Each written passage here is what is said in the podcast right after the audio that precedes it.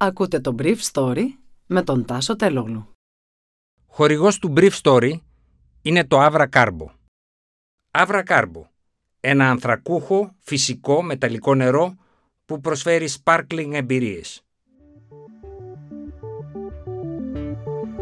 Καλημέρα σας. Σήμερα είναι 3η 31 Μαΐου 2022 και θα ήθελα να μοιραστώ μαζί σας αυτά τα θέματα που μου έκανε εντύπωση. Το Ιράν επιμένει στην πειρατεία εις βάρος των δύο ελληνικών τάνκερ ενώ κατηγορεί την Αθήνα για μόλυνση του κόλπου της Καρίστου στη μετάγγιση από το Ιρανικό πλοίο του φορτίου. Οι χώρες της Ευρωπαϊκής Ένωσης πιο κοντά σε ένα εμπάργο πετρελαίου.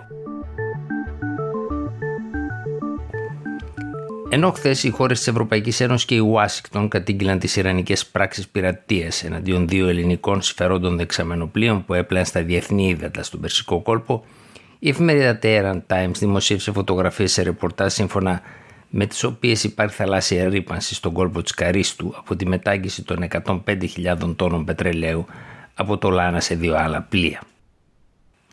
Πηγές ελληνικής κυβέρνησης διέψευδαν αυτούς τους ισχυρισμούς των Ιρανών.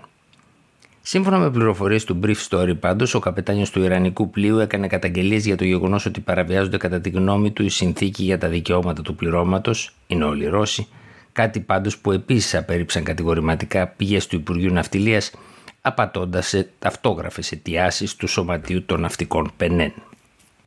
Εν τω μεταξύ, χθες η εφημερίδα Tehran Times δημοσίευσε την ανακοίνωση της Ιρανικής Αρχής Λιμένων χαρακτηρίζοντας το σταμάτημα του Λάνα και την κατάσχεση του φορτίου του πράξη πειρατείας. Ενώ οι Ιρανοί επικαλέστηκαν και την ανακοίνωση μιας ΜΚΟ της Καρίστου για να ισχυριστούν ότι δεν τηρούνται τα νόμιμα στη μετάγγιση του πετρελαίου από το Λάνα σε δύο άλλα πλοία. Σύμφωνα με χθεσινή ανακοίνωση του State Department σε επικοινωνία που είχαν οι Υπουργοί Εξωτερικών Blinken και Δένδιας, συμφώνησαν ότι το Ιράν πρέπει να απελευθερώσει αμέσως τα κατασχεθέντα πλοία όσο και τα φορτία και τα πληρώματά τους. Ο Πρωθυπουργός της Ουγγαρίας, Βίκτορ Όρμπαν, είπε χθες ότι δεν είναι κακή ιδέα να εξαιρεθούν οι αγωγοί από το εμπάργο ρωσικού πετρελαίου.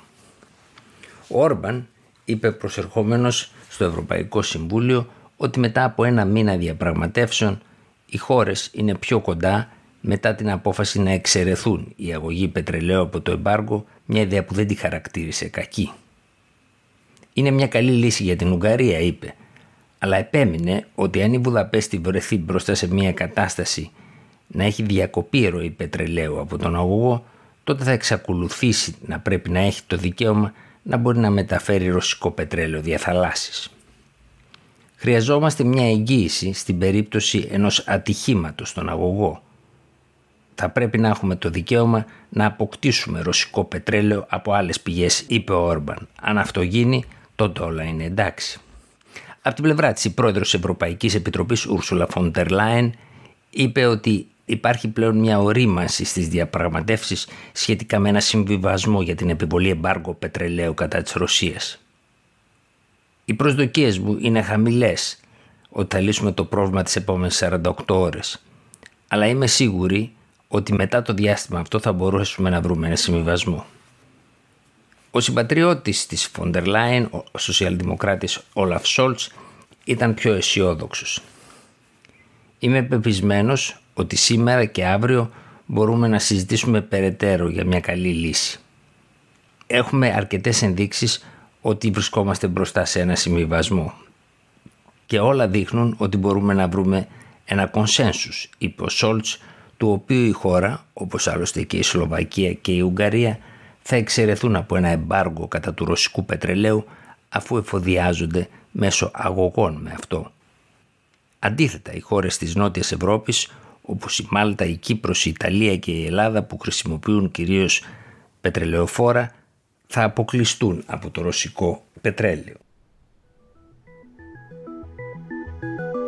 Ήταν το Brief Story για σήμερα 3η 31 Μαΐου 2022.